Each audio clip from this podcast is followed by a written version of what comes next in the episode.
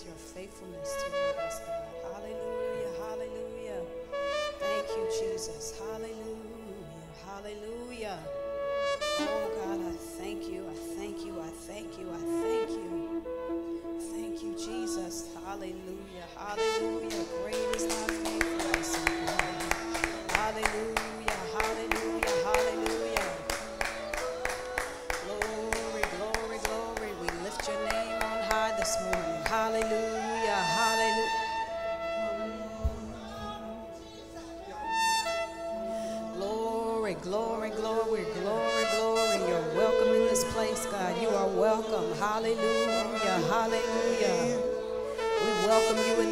place. Holy Spirit, you are welcome here. Come flood this place and fill the atmosphere. Your glory, Lord, is what our hearts long for.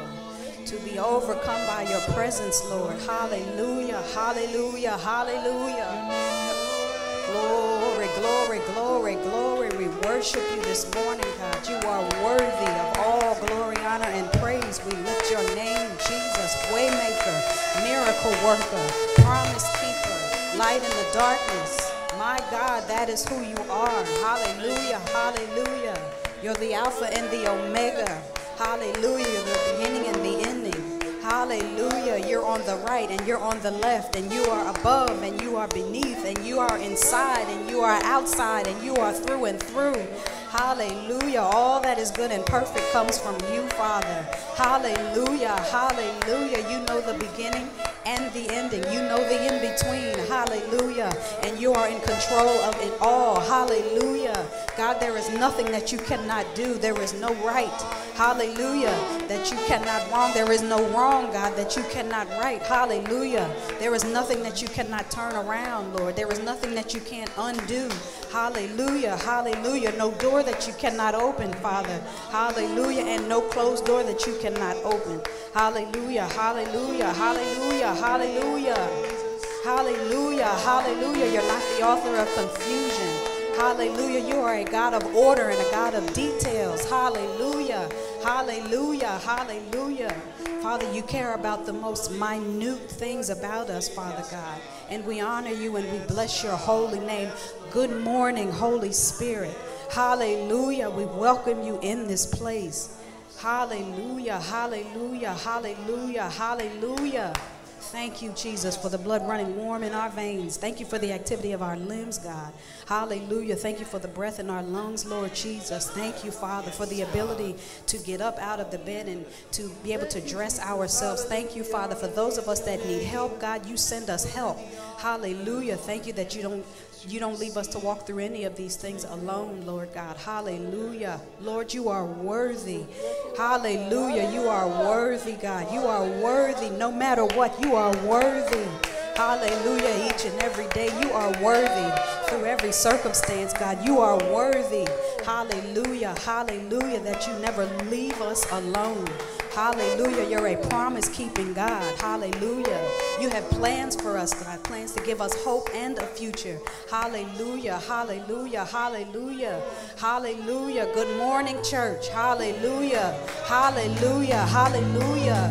Glory to your mighty name, God. Hallelujah. Hallelujah. Bless your name, Jesus. Thank you, Lord. Thank you, Lord. Have your way in this place. Hallelujah. Hallelujah. Glory to your name, Jesus. Hallelujah. Hallelujah. The songs that we are going to do this morning. Hallelujah. Hallelujah. Glory to your name, Jesus. The songs that we're doing this morning, they talk to us about the promises of God, and they also talk to us about uh, the hope that He gives us, right? And the reason that these, these things are important, I was thinking about it, and the, one of the ways to me is through through song lyrics and through music and stuff like that. So I was just I was thinking about it, and the the one song is called Promises, and we know that God is not a man that He should lie, so He makes promises because He plans on keeping them. He does not waste words, right?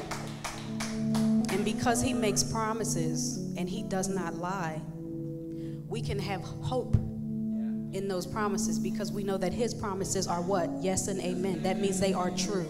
And there is not one thing about anything that God says that is not accurate or that is not detailed. He means what he says. So something else popped up in my head because sometimes when you are trying to think on the things of God, that's what the devil does. He wants attention too. And so what he said, tried to suggest to me was that what Benjamin Franklin said, there's only two things that are certain. That's death and taxes. But because God speaks to me in music, all of a sudden I hear one of these things is not like the other. One of these things that doesn't belong. Can you guess which one is doing their own thing? Right? So somebody's lying because we've already seen him overturn death. Right? And taxes, we're not worried about taxes either. Because they might come, but we got the money to pay them, praise God. So they're not certain either. They don't have to take you down either. The bottom line is God's word is yes and amen. When He makes us a promise, you can take that to any bank that you want because it will always come to pass. It doesn't say how. But the how is not our business and the how is not our worry. But if He said it, know that it is a promise. Anything that comes out of the mouth of God is a promise because He always tells the truth. He will always tell the truth. So this morning, we are going to continue to worship him, not just for being a promise making God, but for being a promise keeping God. And for being a promise keeping God, that causes us to have hope. He can then deliver us hope because he does not lie, because he told us the truth already. So we have hope because he made us a promise. And because he makes us promises, we can have hope. I know it doesn't seem, it's not, you know, crazy deep, but it can go either way. The promise can come first, or the hope can. It doesn't matter. They're related because He always tells the truth and He will always deliver. So we're going to worship Him for being a promise making and a promise keeping God and for giving us hope and then keeping that hope alive until the promise is fulfilled. In Jesus' name. Hallelujah.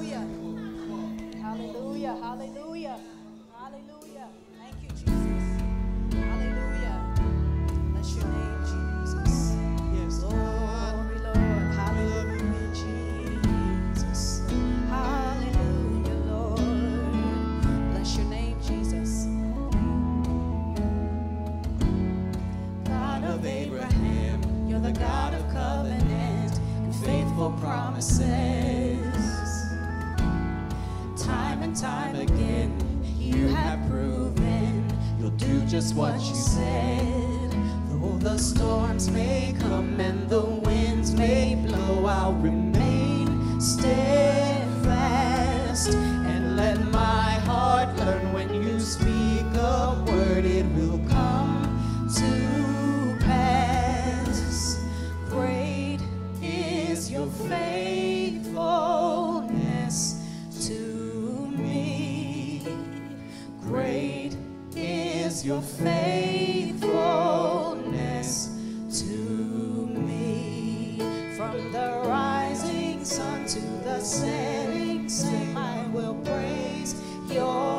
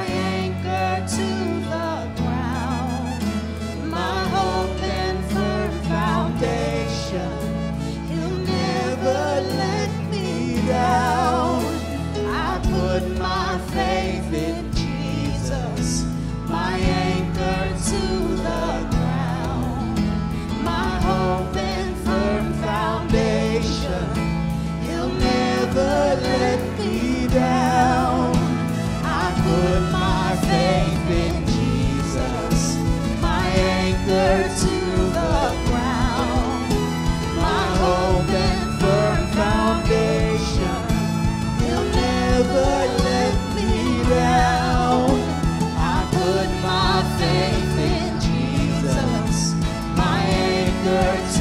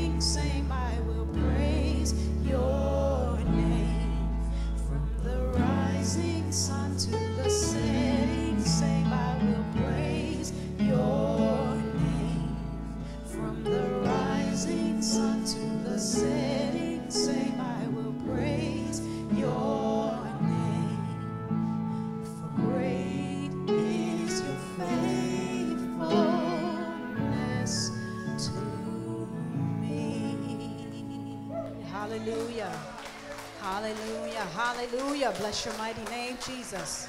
Glory, glory, glory, glory. You're worthy of our praise, God. Hallelujah. Hallelujah. Hallelujah.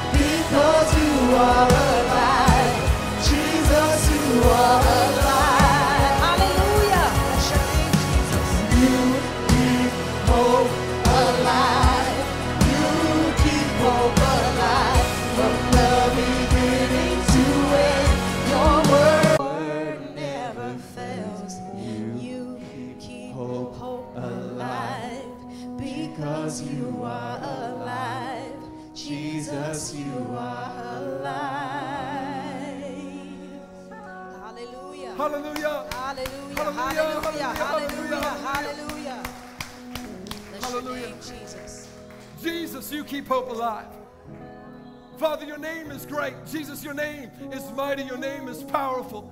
You are the King of kings and Lord of lords. There is not one name, not cancer, not addiction, not depression, not unemployment, Lord God, not hatred, not hurt, not, not, not, not subjugation in the name of Jesus. There is nothing more powerful than Jesus' name. We don't have hope, my friends, in a philosophy. We don't have hope in an ideology. We don't have hope in a religion. We have hope in a risen King. His name is Jesus. Father, I know that even death couldn't hold Jesus down. And Jesus, if you could go through death, if you could handle hell, if you could take the wrath that was poured out by God the Father Almighty, then there is not one thing we declare in this room, not one thing, not one sickness, not one disease, not one hurt, not one moment of shame, not one past guilt that is more powerful than the name of Jesus Christ. That is our hope. That's our hope. Jesus, you're our hope. You're our hope. We're not asking, Daddy, for a better church service. We're asking for you to manifest your presence in our lives today, that hope may come alive in us. That whatever it is, Daddy, whatever it is, Daddy, whatever it is, whatever it is that has robbed us of hope, whatever it is that's stuck in there and convinced us it's everything but, whatever deception and lie the enemy has sown into us. Father, we shatter those things in the name of Jesus. We disarm the principalities and powers. We disarm the lies of the enemy. We are believing today, we are believing today that chains are going to fall off in Jesus' name. There are things hidden, things unseen by our eyes, Lord God, but things that we've kept in the darkness that right now we pray your light breaks through inside of them shatters the darkness, sets us free. Because you are our hope, and there's none like Jesus. Thank you, Jesus. So, together, Lord God, we come to you because we don't have hope in anything else. We can't find hope in the White House. We can't find hope anywhere else but in your house. So, we come to you and we pray this Father, hear our prayer. Let your kingdom come in our lives. We surrender. That's why we lift up our hands. We surrender. We surrender. Let your kingdom come.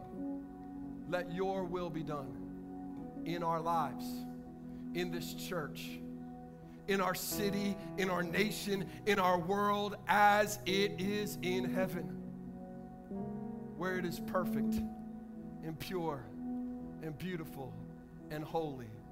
Let your kingdom come. Let your will be done. In Jesus' name. And together in faith we say, Amen and amen. Come on, can we give God one shout of glory for who He is? He's the King of kings and Lord of lords. Father, you're worthy today. Holy are you. Holy are you. Hallelujah. Woo! Oh, good morning, church. How you doing this morning? Man, I love it. I love it. I love it. Sh- Sheila, so thankful. So thankful. I love that when Shay leads, she's not leading, she's not just telling us what to do. Because I think at times when we come to church, we're looking to be told what to do. But she stirs an atmosphere of faith. See, that, that, that's what happens when you walk in you're saying there's something out, there's something going on here. It's because there's an atmosphere of faith being stirred. It's just starting out praising Him for who He is, and praising Him for His goodness, and telling him that he's almighty. And there's something that happens. Life and death is in the power of our mouth. So, one way or the other, we're going to be saying something about this morning. We're going to be saying something about our circumstance. We're going to be saying something about God. So, my encouragement this morning is to allow your mouth to begin to stir up faith, to proclaim who He is, not where we are, Not even what's going on in us, because it really doesn't matter, because when He shows up, everything changes. Everything changes. That's why we're not looking for a cooler experience. We're looking for the power of His presence. And so I really want to invite you into that today. Invite you into this house. Because we're not, ju- we're not, we're not about anything else other than Jesus, just trying to get in His presence. Just trying to praise Him a little bit more than we did yesterday. Man, you know what I love? I love the, that the Bible says, make a joyful noise. Because unlike Shayla, I'm on that path. Make a joyful noise. That's like, that's, God doesn't even care whether you can sing or not. It's like, are you willing to just make a noise? Are you willing just to, like, all right, shut up and, uh, you know, show up for God? That's beautiful. Well, I'm really glad that you made the choice to come this morning. Thank you for your time. Thank you for investing into your life. Thank you for investing into your generations, for those who are with you and those who will come after you. Because what's inside of us comes out of us and it goes beyond us. So thank you for putting gas in your car today. Thank you for getting up early. Thank you for bringing, uh, coming. And if this is your first time, we want to say welcome. Thank you for being here today. Thank you for being our guests. We hope that you consider making this place your home. We're really glad you're here. And no matter how you came, give a shout out to all those who are online today. We love you guys. We know many of you are at home or still on vacation. Some of you are still suffering with, with sickness. And give a shout out to one of our worship leaders, Tim and Margot. We love you guys. I know it's your anniversary. Uh, so just a shout out to you guys as well. But it's so good to be in the house of God. We're community here. This is a community. It's not a service, it's a community. So as you're finding your seat, you just take a moment, just turn to somebody who's near you, say hi, give them a air high, give them a high five or a fist pump or whatever you feel comfortable with. But take a moment to say hi.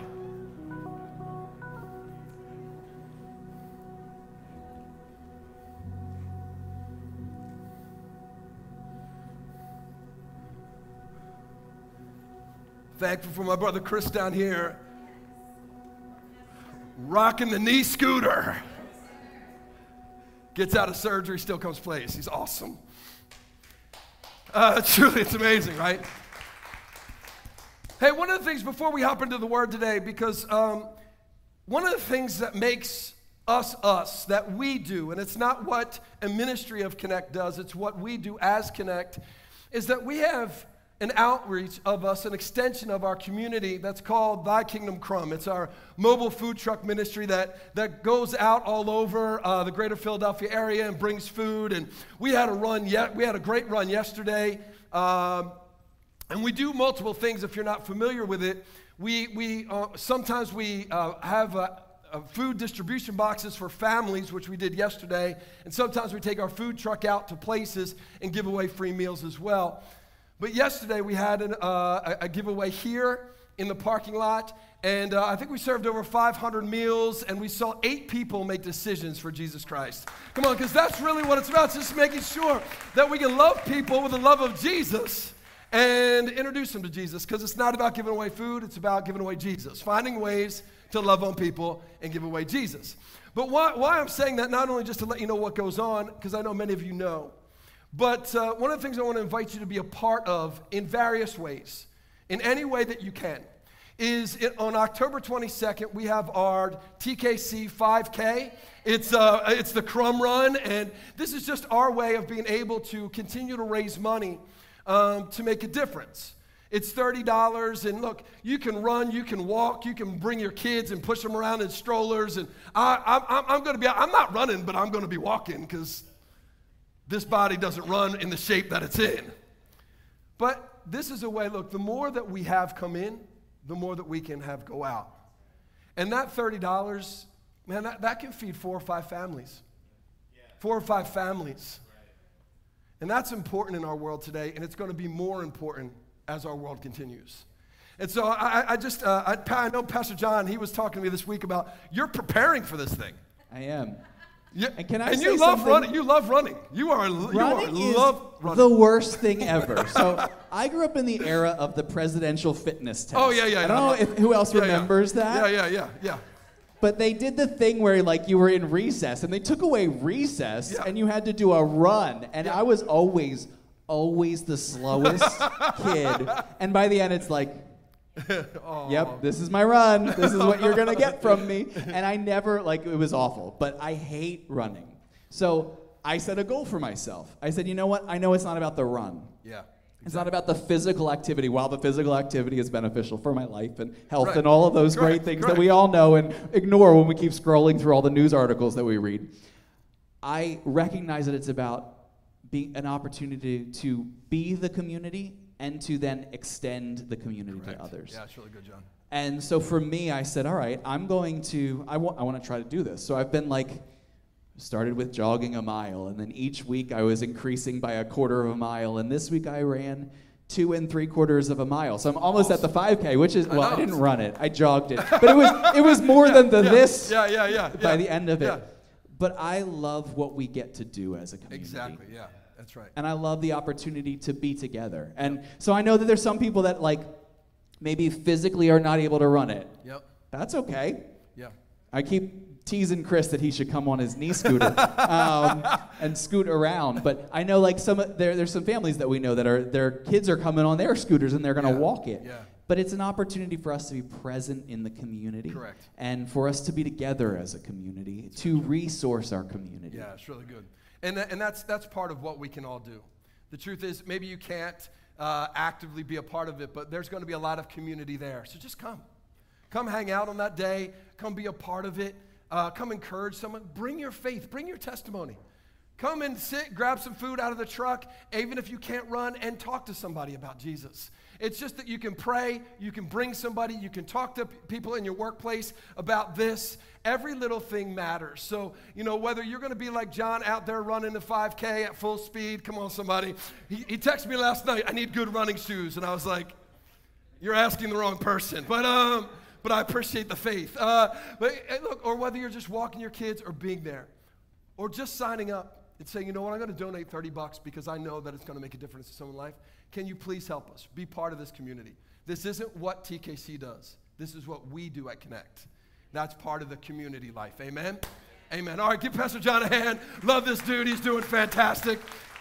Well, are you guys ready for the word? Are you ready to hop in the word? Because I'm ready to. I'm ready for the word this morning. If you, since you brought your Bible, why don't you open with me to Matthew chapter nine? Matthew chapter nine. Matthew is the first book of the New Testament. Matthew, Mark, Luke, John. It's written by Matthew, who, who is an apostle, but he was a tax collector who then becomes a follower of Jesus, and that's what we're going to talk about this morning. And if you need a title for today's message, it's New Beginnings. New beginnings. Because this is the time of year kind of where we start thinking about getting back to normal, right? Summer's over, school is back, kids are going back to school. We're trying to re- redo our schedule, figure out what is the new normal. Uh, and, and, and for some of us, it's, it's really getting back to what is something new that's going to kick in.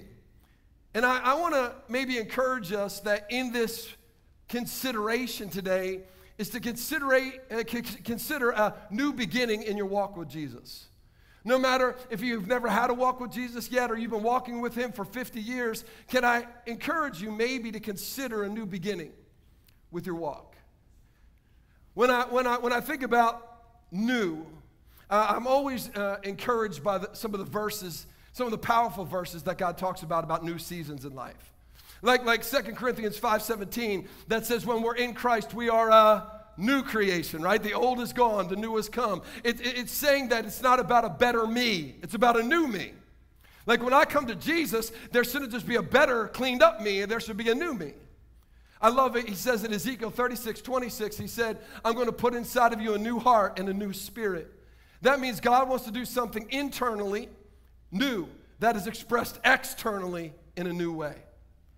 One of my favorites is found in Isaiah 43, 19, where the Bible says, Behold, I'm doing a new thing. It springs forth. Can you not perceive it? I love that question. Can you, are you awake today to perceive what God wants to do in your life? What he's saying is that he can actually make a new path in an old wilderness and bring streams in the middle of a desert. That God can do something powerful. And, and I love it because these verses remind us that God has seasons of personal transition for us. For personal transitions for us, right? There's seasons where he's not tr- simply trying to make us into a better better than who we were or better than what we used to be. He's trying to make something new inside of us. But the question is in these seasons which I believe God tries to bring in our life quite frequently, the question is how do we respond? What do we do when God is maybe challenging us or inviting us into a new season of life? Because change is scary. It means that we have to leave the comfort of where we've been and maybe step out into something unfamiliar. And that's why I, I, this text really encourages me. Because this text uh, is about Matthew's response to Jesus' invitation to something new. Now, now Jesus was, Matthew was a tax collector, right? That means he wasn't a good dude. He, he, he sided with the Romans and he stole from his own people. In, in modern day terms, he would be what we would consider kind of a made man, a, a, a mafia type of role, not, not really looked up to as a spiritual giant. And yet, Jesus comes by and with two words, two words, not a sermon, not a dialogue, two words follow me. He offers him a new beginning in the season of life. And how Matthew responded changed everything. And how we respond today to those same two words has the same power to change everything in our lives as well. Because Jesus is here with those two words for you and I follow me. Did you notice he didn't say be better, be nicer, sin less? He said, follow me.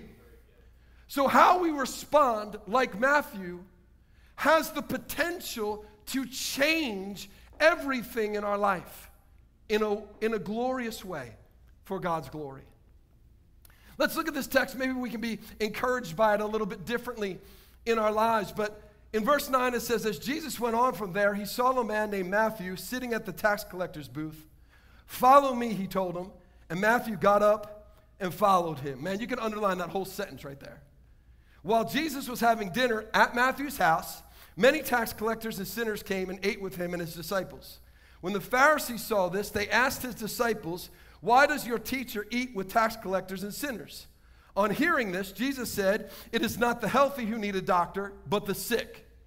But go and learn. Learn what this means. I desire mercy, not sacrifice. For I have not come to call the righteous, but sinners. Man, can I just stop and just say, what a beautiful picture that is. What a beautiful picture of the king and the kingdom because it helps us to remind us what we were saved from, but also, church, what we were saved for. Because you and I were not just saved from something, we were saved for something. And that for something is not simply to live in the comfort of seclusion with a small group of people, certain people that are like us, but in an active inclusion of all people by loving them with the love of Jesus that you and I so freely received. My, my, my, my, cry, my hope is, is the heartbeat, I believe, of Jesus for his church in this world today. That what marks this new season of our life is not better Christianity, it's not simply better church services. I pray that the season of life that we are stepping into is marked by the love of Jesus that our church, that our life is marked, that people experience Jesus by being loved by the ones who have received the love of Jesus. You want to talk about new beginnings? Matthew encounters Jesus and immediately begins to change his season. He gets up from the tax collector's booth and he begins to follow Jesus. Now, now, now, now this is a step of faith because he was in a lucrative job. Mm. He had high earning potential. He had a place of power over people. That is very, very enticing, especially in our world today. How can I climb the corporate ladder? But he gets to this place, and his response to Jesus meant that he had to risk stepping into something new and leaving behind something he once knew, something that once made him successful. There's a season in following Jesus where we need to leave some booths behind. Man, I really encourage us, I think, especially in our world today, in our world that we're living in, that we can leave behind the booth of negativity, the booth that says, man, things are never going to change. Maybe, maybe the booth of apathy that says, I'm not really sure I want things to change. How about the booth of spiritual piety?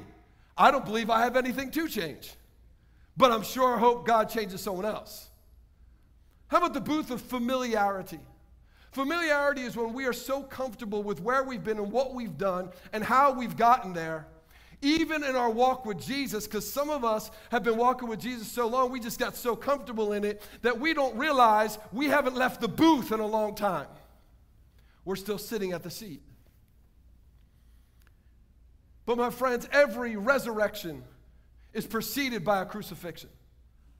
We all want the resurrection power of Jesus. We, we want the resurrection power and life to flow inside of us, but every resurrection is preceded by a crucifixion.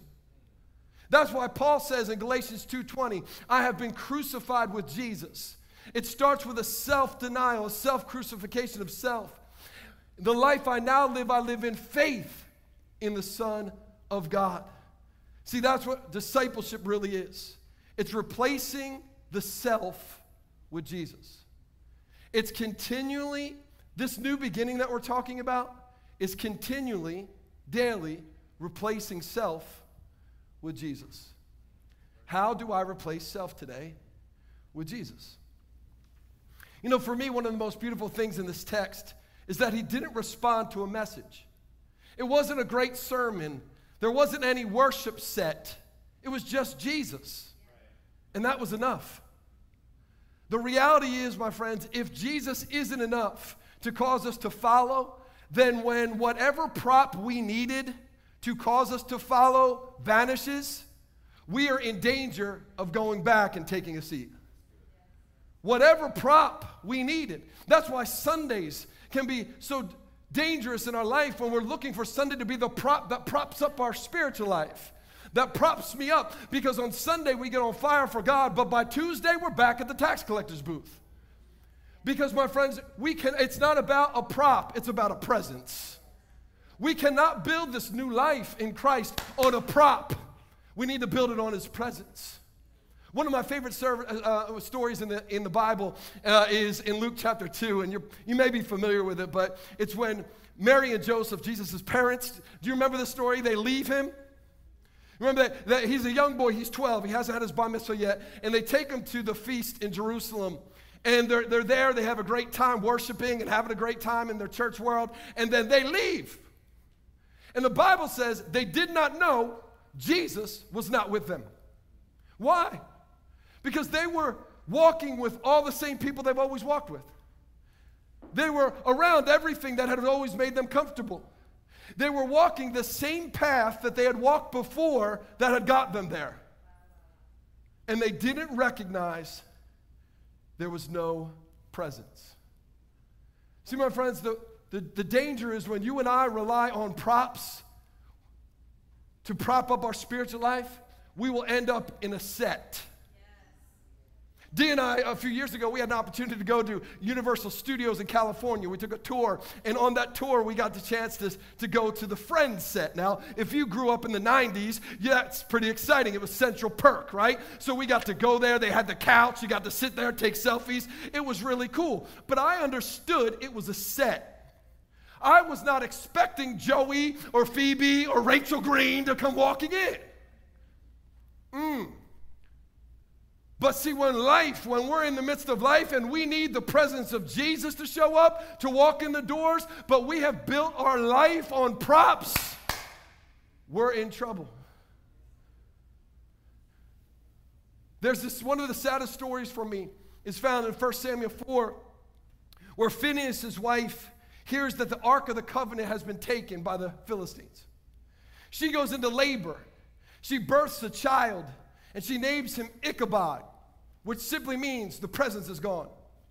The presence is gone.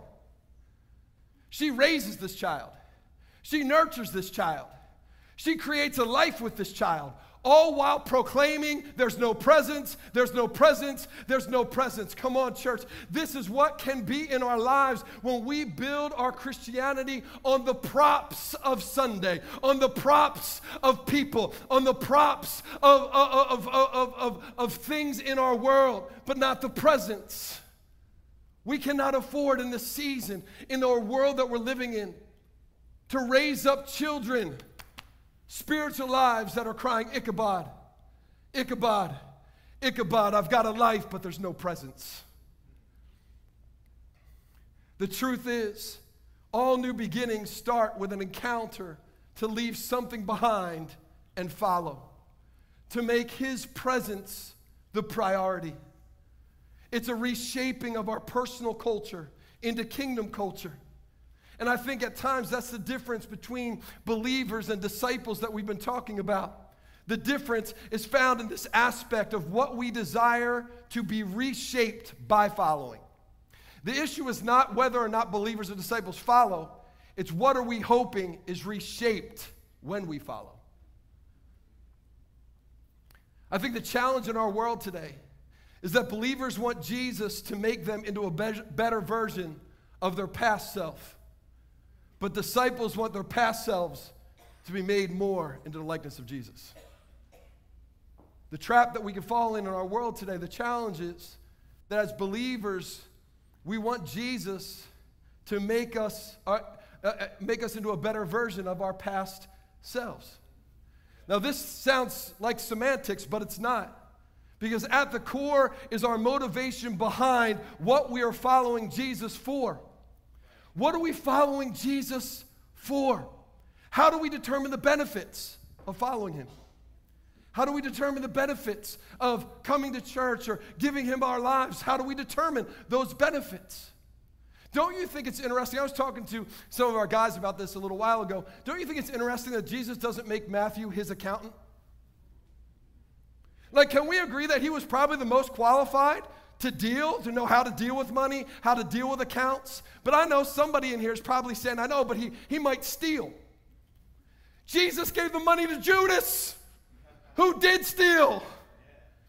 Maybe, can I just suggest, maybe it's because he doesn't want to make him a better version of his past self, but into a brand new person? Maybe he wasn't trying to make Matthew a better accountant, just more cleaned up at what he had done just more equipped at being better and nicer and more Christ in the way that he did things. Maybe he was inviting him into a brand new life, one who would give to history and not steal from it, one who would actually sacrifice for his people rather than sacrifice people for his own benefit. Maybe someone who would be a part of building the kingdom rather than actually taking from it. This is the new beginning that I believe God offers all of us. And this verse reminds us that He doesn't always call us to a place our talents would normally take us, but takes us to a place He can empower His calling. So often, when we think about new beginnings with God or living a life of Christ with God, we look at our talents and our liabilities. What can I do? What, what is God? How, how can I do this better for God? That's what Moses did. In Exodus chapter 4, do you remember God shows up in the burning bush and he's like, Hey, Moses, I have a great idea for you. I want you to set some captives free. Matter of fact, that's the same calling that we have.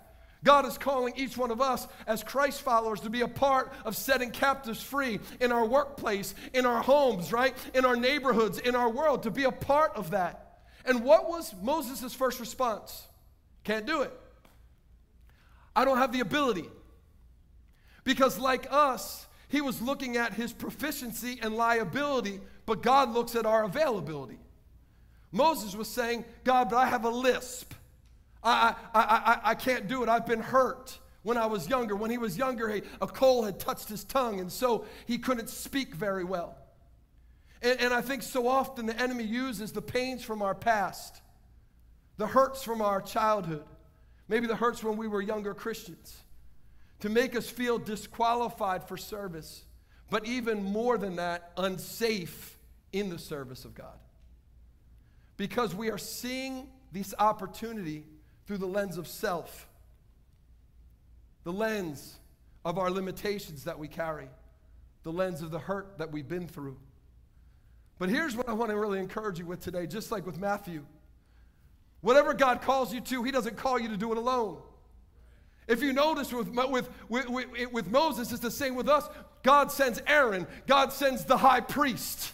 He sends the high priest to go with Moses to do what Moses couldn't do. My friends, this is a picture of you and I. This is a picture of Christ and his disciples. God sends the high priest. We have a high priest in the order of Melchizedek who actually carried in his own blood into the Holy of Holies and set us free. God does not actually send us to do this alone. This new beginning, it's not based on your liability, it's based on his ability to use you if you're available. He sends the high priest with Jesus is the staff in our right hands. Jesus is the words that proceed from our mouth. Jesus was the mover of Pharaoh and the separator of seas. Romans 8:31 says if God is for us, who can be against us? But that even says deeper, since God is with me, who can stand against me? Why are we so limiting our view? Well, I don't know what I can do. I don't know what I can't do. I'm not sure, God. Come on, the issue is, my friends, we want the better us so much because how we identify ourselves and how we find value in ourselves is through the identification of ourselves.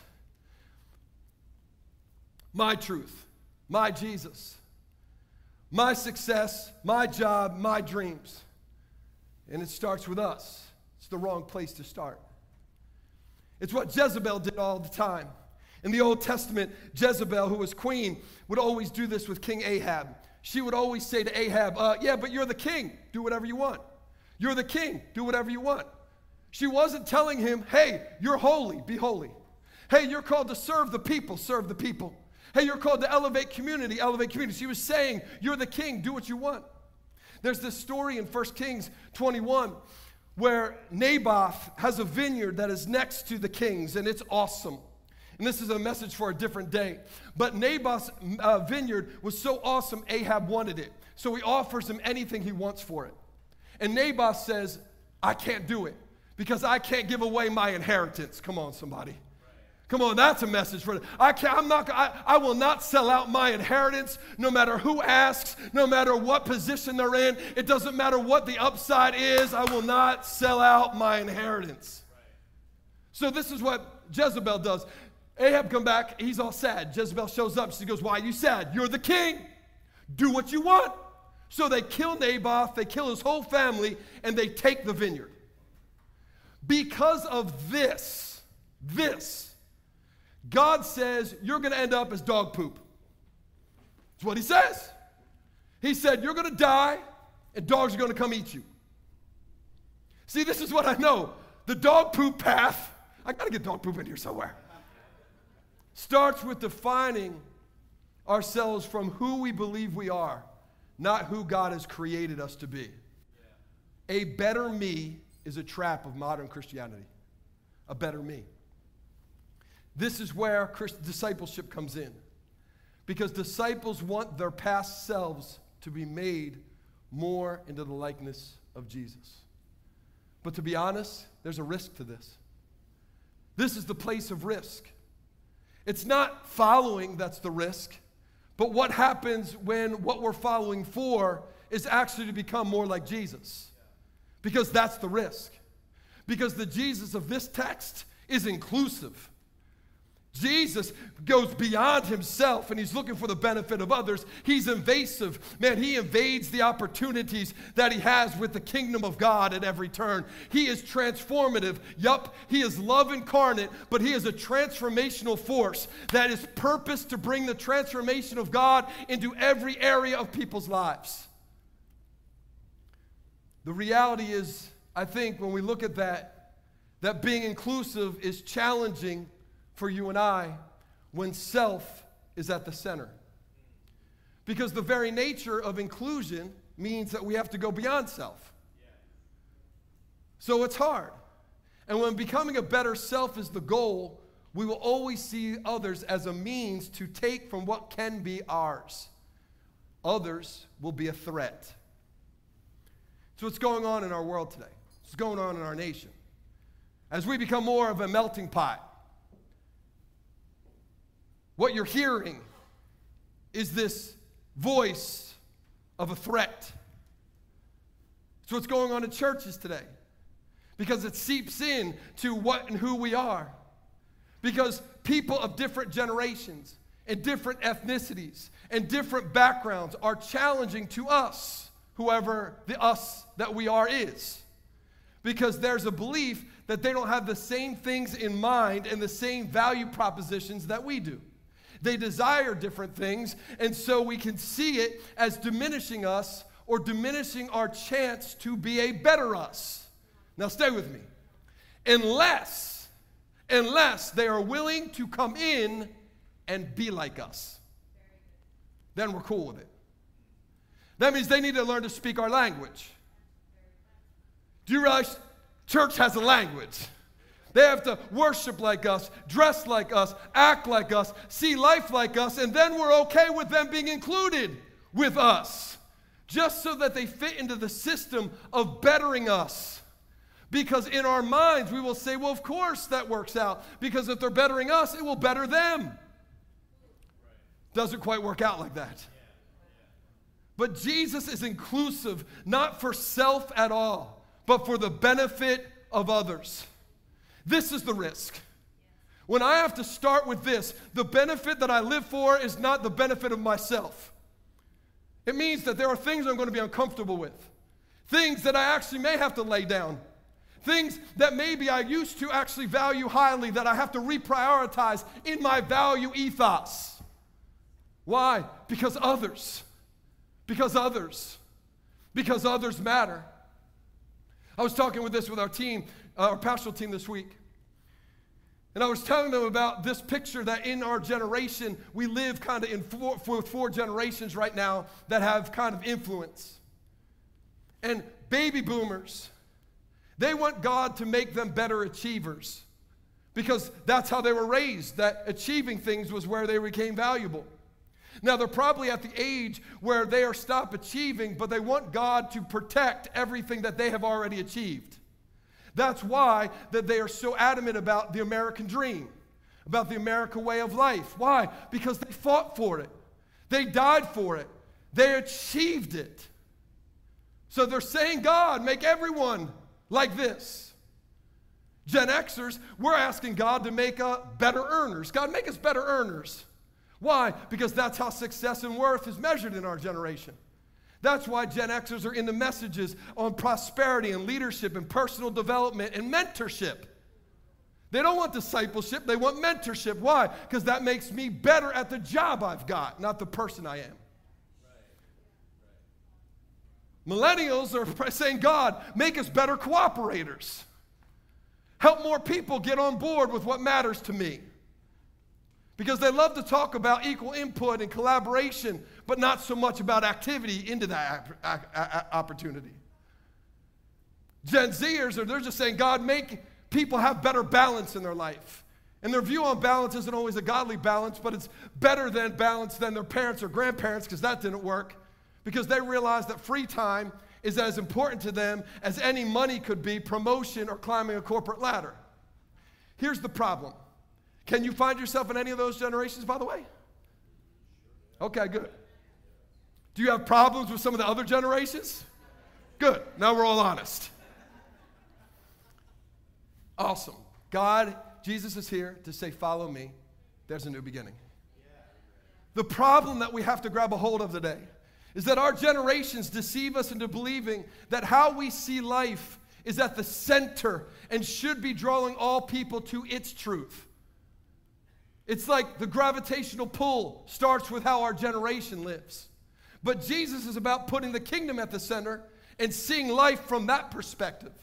So the trap for Christians is this we will follow Jesus as long as he is leading people to our central truth. But disciples see those around the table from a different place. Not from where we are, like the Pharisees saw people at that meal, but from who Jesus is. Can I encourage you, my friends? The reality is, if we could see the power of the generations through kingdom eyes and see how we are meant to undergird each other. We've been talking about this verse in Forge, our men's discipleship groups. Ephesians 5:21 says, "Submit to one another out of your love for Jesus." That word submit means to stand under. It's the picture of, of, of pillars under a bridge. It's to get behind the purpose of people, a godly purpose of people, and support it. Man, if we could only be that, if we could see that, man, boomers could inspire us to go places and achieve things in this for the kingdom that we've never even dreamt of before, or maybe are too scared to venture into. And Gen Xers could help us finance it and put together financial strategies to achieve those things. And millennials could collaborate and, and, and, and think of innovative ideas that could help us do these things together. And Gen Xers could help us to step into those things with godly balance so that we don't burn up or burn out like so many generations in the past have done. But it's not about a better us, it is about a better kingdom that needs to be our focus. We're trying to make it about a better us. He's trying to make it better for all of us, a better kingdom. Come on, can we be honest? Jesus' inclusion of tax collectors and their kind would offer him no social advantage. Matter of fact, it would put him, open him up for social criticism. Yet Jesus was more interested in kingdom culture than he feared cancel culture. Now, you and I think that we have a cancel culture and how bad it is. We know nothing of cancel culture compared to him. Do you realize in his world, the Pharisees and Sadducees could decide who you could and couldn't have a relationship with, who you could and couldn't eat with, that that person was not even worthy enough to come into your house to say hello to, to touch on the way, to shake their hand when they walk down the street. Not only that, but they could decide that you were so unclean you couldn't be in the presence of God. You couldn't go to the temple. You couldn't sacrifice. You can't worship. You want to talk about the power of a cancel culture? That is what a cancel culture looks like. But Jesus understood that through his inclusion, under that roof, there were generations that could help each other. Because redeemed tax collectors could have taught Pharisees how to have compassion for people. And redeemed Pharisees could have taught tax collectors how to have passion for God. And the, the disciples could have taught all of them the words of Jesus. And Jesus could have taught them the way to the Father. See, Jesus shows us in this text that the priority of the kingdom of God is not a better self, but a deprioritization of self. It's about giving away self. And in this purpose, it's to include others. And when we include others, it's a reflection of the grace that we've received. Because the Bible says grace is not a concept, grace is a person. John 1 17 says, Grace and truth came in Jesus. So that when we actually give away grace, we're not introducing people to a philosophy, a religion, or an ideology. We're opening up a door for them to actually encounter a person. His name's Jesus. Grace. But fo- the reality is that following Jesus and being made more like him means that we're going to probably find ourselves both in more situations where we might be the minority. But also, like Matthew, in situations where we are called to include others in an intentional way for them to meet Jesus. Did you notice that Matthew throws a meal where the 12 are the minority? The 12 are the minority. But, Pastor, you don't understand. In my workplace, there aren't other Christians. Awesome, you're in the right house. Because you don't need a prop, you need some presence. Yeah, but you don't understand. In my family, I'm the only one saved. Oh, you're in the right place. Come on, somebody. Because Jesus, you don't need any props, you need his presence. The, the 12 were the minority there. But Matthew had taken the risk to invite loads of people he worked with to meet Jesus. Because true grace will never allow us to eat of its bounty alone, but moves us to share it generously with others. Who are we setting the table for? Who's at our table? Are we counting on a prop or a presence to lead them to the king? See, here's the truth. At every table in every season, there will be three voices at each table the voices of past success. There were tax collectors there who said, Man, why are you changing? You've always been successful. Keep doing what you're doing. The voices of present shame, they're the Pharisees. Always going to remind you why you're disqualified, why you shouldn't be able to do what God has called you to do. And then there's the voice of purposed grace, the voice of Jesus saying, Man, how can we bring grace? How can we bring truth? How can we show compassion? How can we manifest mercy into the lives of those people at this table? Because that's the only thing that matters in this moment. Because the doctor comes for the sick, and the only power to heal the sick comes from the gospel of grace. Acts 4:12 says there is no other name in heaven and earth that people can be saved, healed, transformed and delivered. It is the name of Jesus. It is not so that they like Christians better. It is not so they like our political views better. It is not so that they want to come to church more. It is so that they can meet the one who can save them, transform them, set them free, heal them from their depression, sickness and diseases and raise them up into a new life. This is why we're called to set the table. Matthew, following Jesus, invades the opportunity with that purpose grace. He risks bringing the kingdom into his house, into his place of comfort, into his refuge. He risks bringing it into his professional life, into the life of his friends, because his focus was not on how do I receive more of this grace, but how do I become a conduit of this grace. Yeah.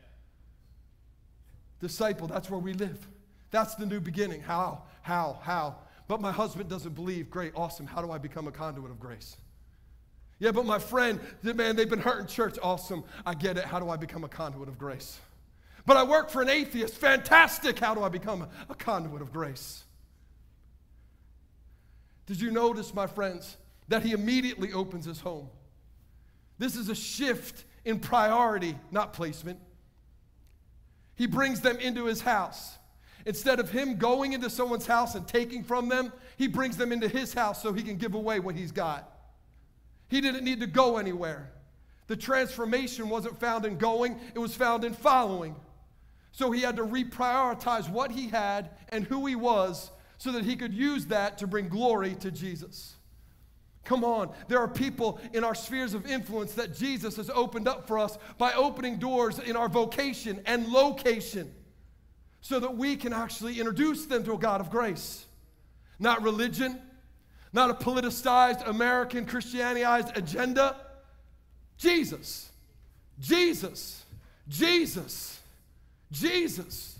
Presence, not prop. But if all we have is props, my friends, and not presence, they'll see right through it. And we will be a part of reinforcing what the world and the enemies always taught them that Christianity is just a fantasy. It's not real, it's just filled with props. My football coach once told me that when you're mentally or emotionally weak, you turn to one of three things drugs, alcohol, or Jesus. Because Jesus is a prop. But following Jesus, my friends, means we live a life of purposed invasion. Jesus said, and uh, the word says in John 1:14 that the word became flesh and he invaded our presence. It was purposed. You and I, as disciples, we have to understand we've been invited into a new beginning of purposely invading people's situations with grace, with compassion, with love. Jesus isn't moved by our sacrifice. He's not moved by what we've done for him. He's moved by the compassion and grace we manifest with him. Man, we can see this in the Bible in Acts chapter 18. The Apostle Paul, the Bible says he be, he's a tent maker, so he finds other tent makers and he, and, he, and he hangs out with them. He purposely puts himself in a position to share Jesus with people.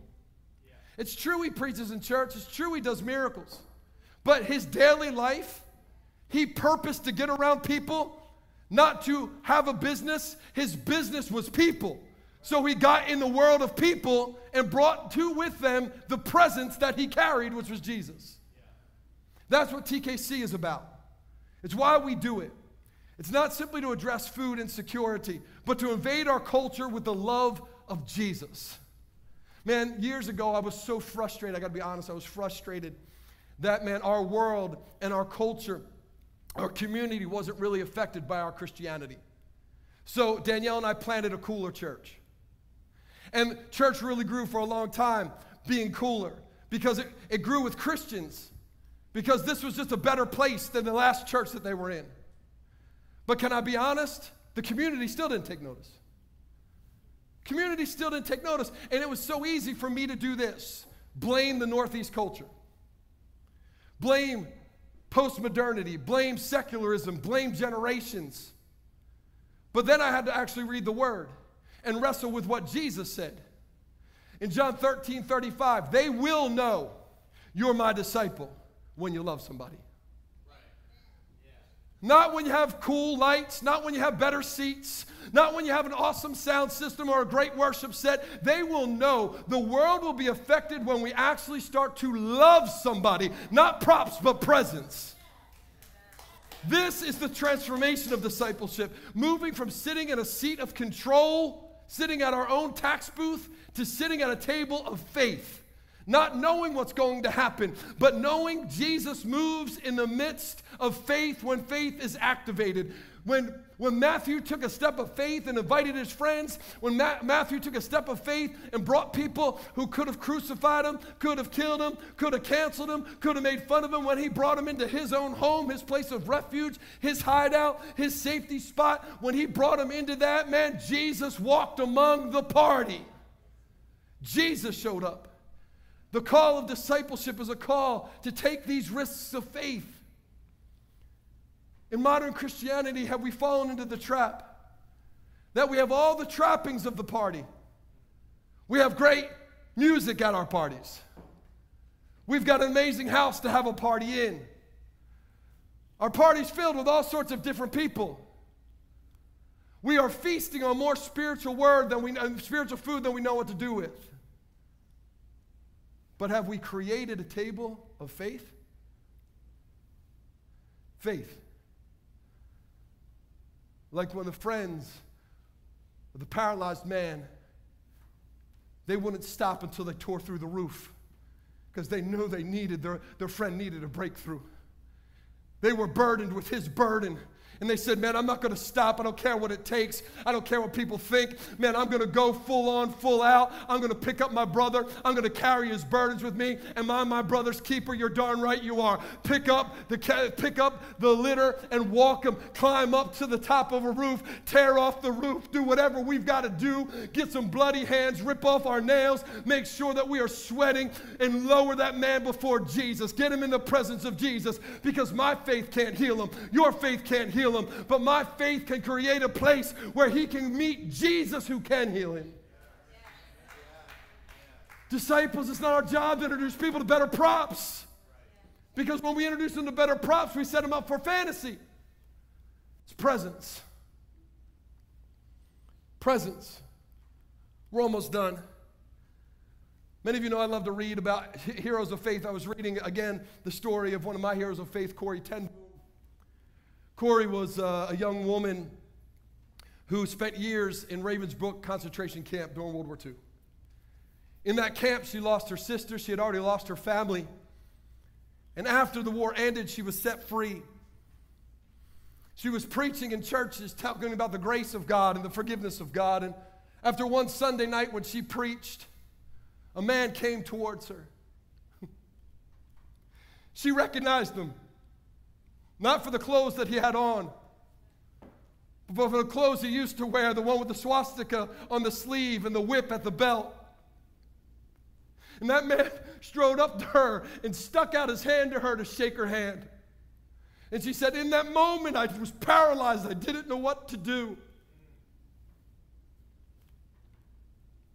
But I had just preached on forgiveness. I had just preached on the grace of God that had changed my life. She said, I was so conflicted inside. And she said this. She said this to God. She said, God, I know I will take the chance. I know I can lift up my hand to meet his, but you have to change my heart to forgive him. And she said this the moment she lifted her hand to grab a hold of his, the Spirit did something inside of her heart and she began to cry. And she grabbed a hold of that man and said, I forgive you with all of my heart. And they just clung to each other and cried and cried. She said it was one of the most powerful moments of her entire life. And she had seen people healed and raised from the dead and set free. And she said, Here it is. All I had to do was extend a hand. God did the rest. That, my friends, is what Jesus looks like. That's what Christianity is today. It is looking at our world and saying everyone is pointing fingers, everyone is pushing people away unless they look like us, dress like us, think like us. But Jesus is saying, I know who you really are. I've seen you with your swastika, I've seen you with your whip, I've seen you in your worst hour. But your hand is extended. Let me extend my hand, and God can do the rest. That's what Christianity is. Jesus said it this way I didn't come to be served, but to serve and give my life away as a ransom for others. We've been given the power to set the captives free, but we have to take the risk of seeing the captives, including the captives, loving on the captives, and maybe even reprioritizing our lives so that we can be a part of setting the captives free. I believe that there are men and women in this room, men and women who are listening online, who have been behind their tax collector's booth for too long. Don't get me wrong, you're really good at it, you're prospering it. But Jesus is saying to you, and maybe has been saying to you for a long time, follow me. Follow me. There are men and women who have a call in their life to impact young men and women for this kingdom. Follow me. Leave the booth. There are men and women in this room that are called to have throw parties and bring people to your house, not so that you can be known as the party house, but so that you can actually introduce them to Jesus around a meal. Who can maybe look at your work world and say, let me reprioritize the way that I see my job it's not so that I could be a better earner or a better achiever or even a better collaborator. It's so that I can actually be a disciple and extend the hand and bring grace into that moment. What do I have to reprioritize to get self out of the way and the Savior in his righteous place? Have you ever thought about what your life could look like? It actually did follow him? What could it really look like? Not what is it not? How could it be better? But what if what we really sought after was not the props of Christianity or the profits of Christianity, but the presence of Christ Himself? Could our life have the peace and the joy and the love and the fullness that we are so desperately seeking in every other place but not finding it? If He was prioritized as the center?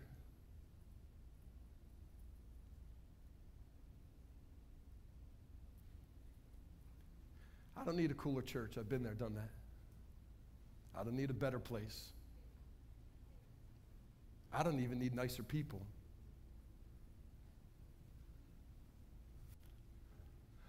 I'm looking for a few people who will raise their hand and say, I'm ready to follow. I'm in. His presence is worth the price of changing our priorities. He is the hope of the world. There is no other name that will save your children, your grandchildren, your great grandchildren. There is no other name that will break that generational curse of addiction or alcoholism or divorce or adult. It would no other name. But it's not a prop that will change it. It was his presence at that party that changed everything. Can we pray? Presence. Oh God. Holy Spirit. Jesus, we know you've come to this booth today. And I know you're saying, follow you.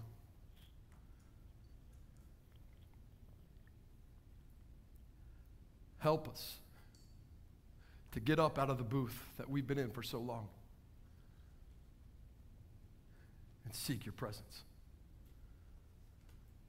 My friend, this whole message has been an altar call, an invitation to something more than just a Christianized life, more than just becoming a better version of your past self,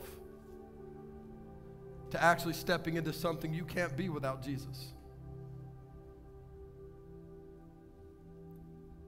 So Jesus is standing in this place like he was with Matthew, and he's asking you today. He simply says, Follow me. Now you make the decision.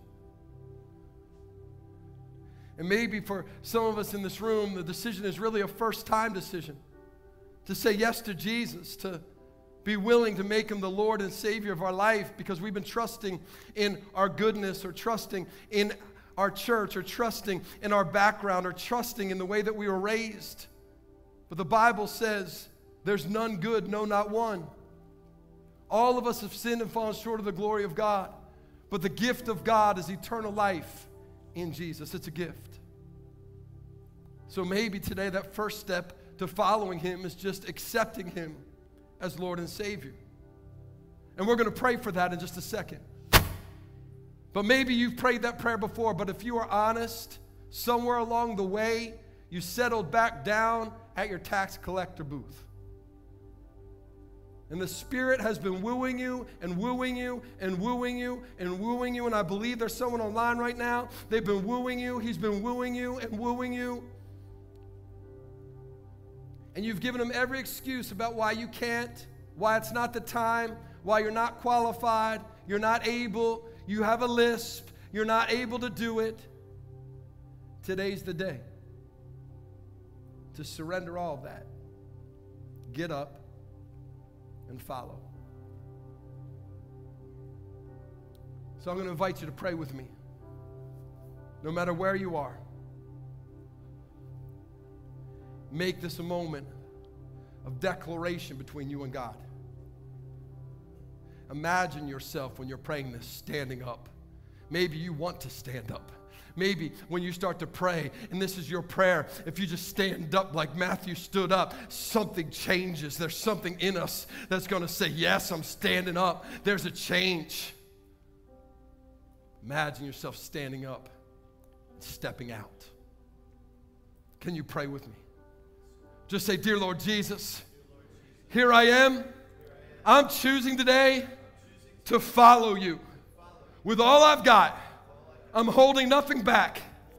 I'm asking you, Jesus, to be the Lord and the Savior of my life, to forgive me of all my sin. Forgive me for all those times I controlled my own life.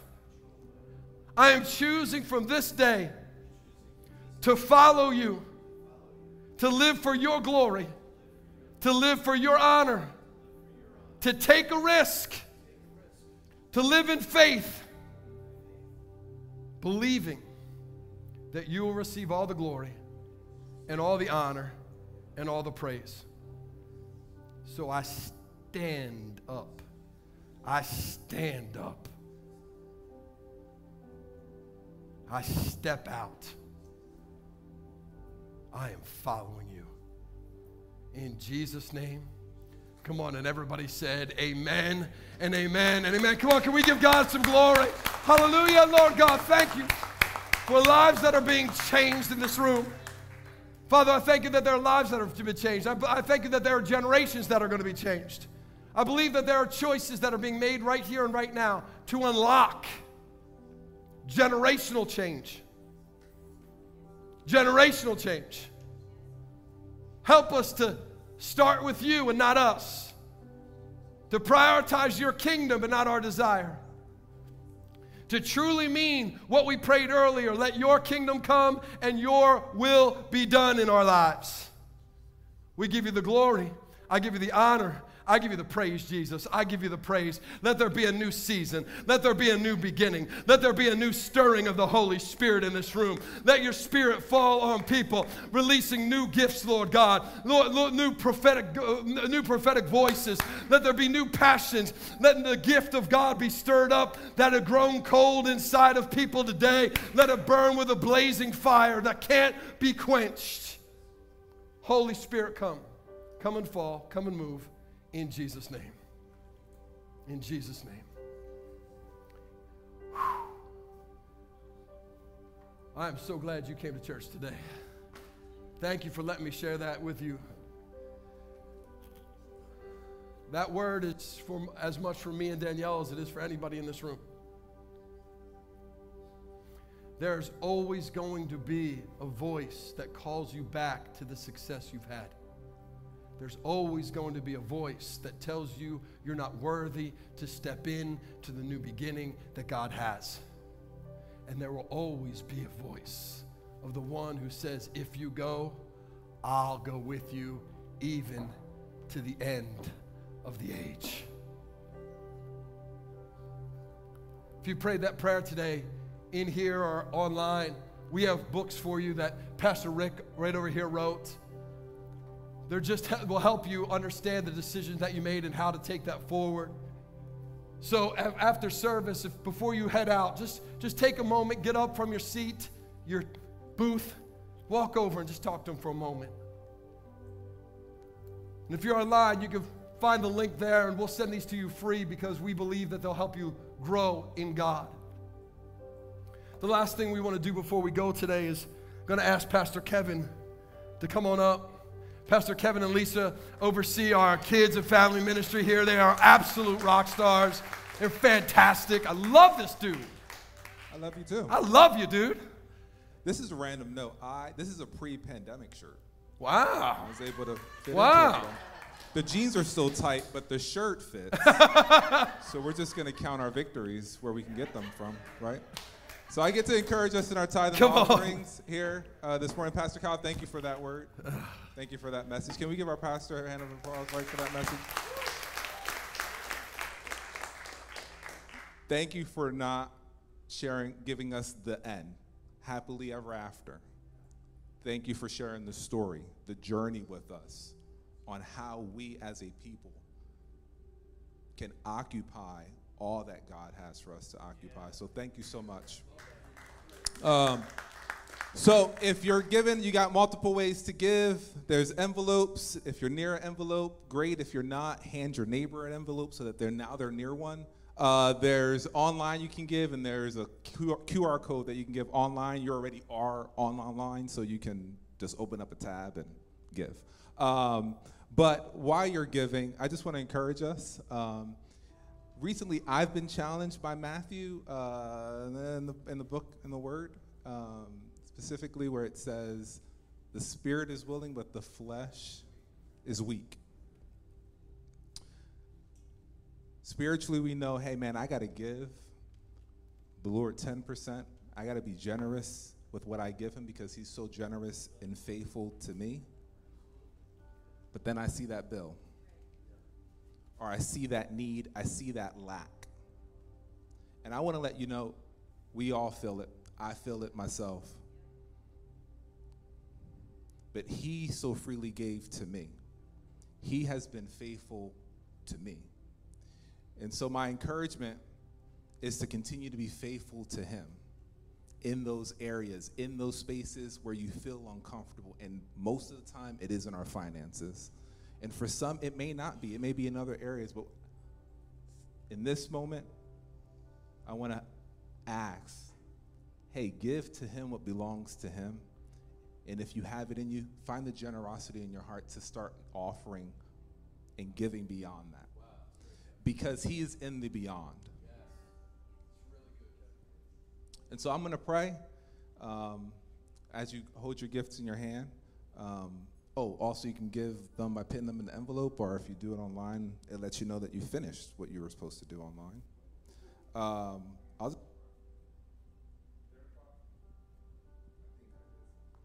Hello? All right, we're back in. Dear Heavenly Father, Lord, we thank you, Lord, that you are with us. Lord, I thank you for your Holy Spirit that's with us right now.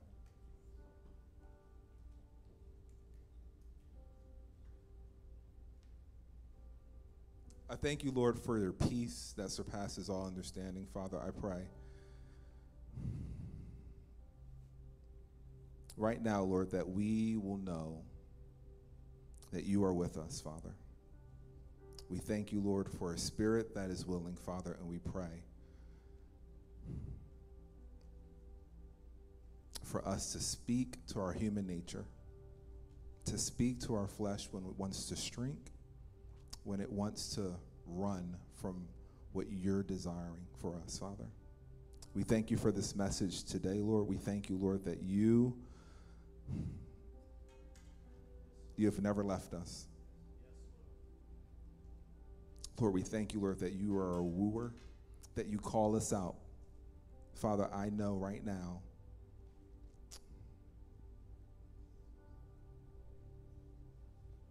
Lord, I pray for the person right now that is free of the bondage, that the prison door is open, but they have not left the cell. Right now, Lord, I pray right now for a boldness to step out, to walk in freedom, not to be pulled and manipulated anymore by the enemy's lies. You are free. Thank you, Lord, for your spirit that is with us today. In Jesus' name we pray. Amen. Amen.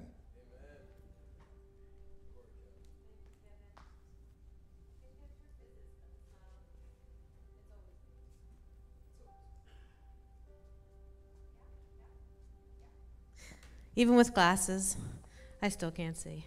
Church, would you stand with me?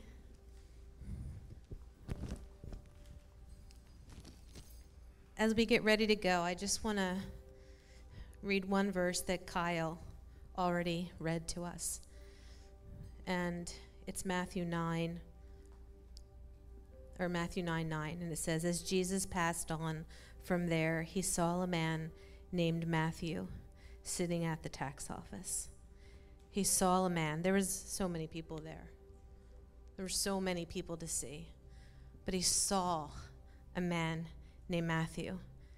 In that world, there would have been other people that seemed qualified to see but he saw Matthew. So today I want you to remember that he sees you.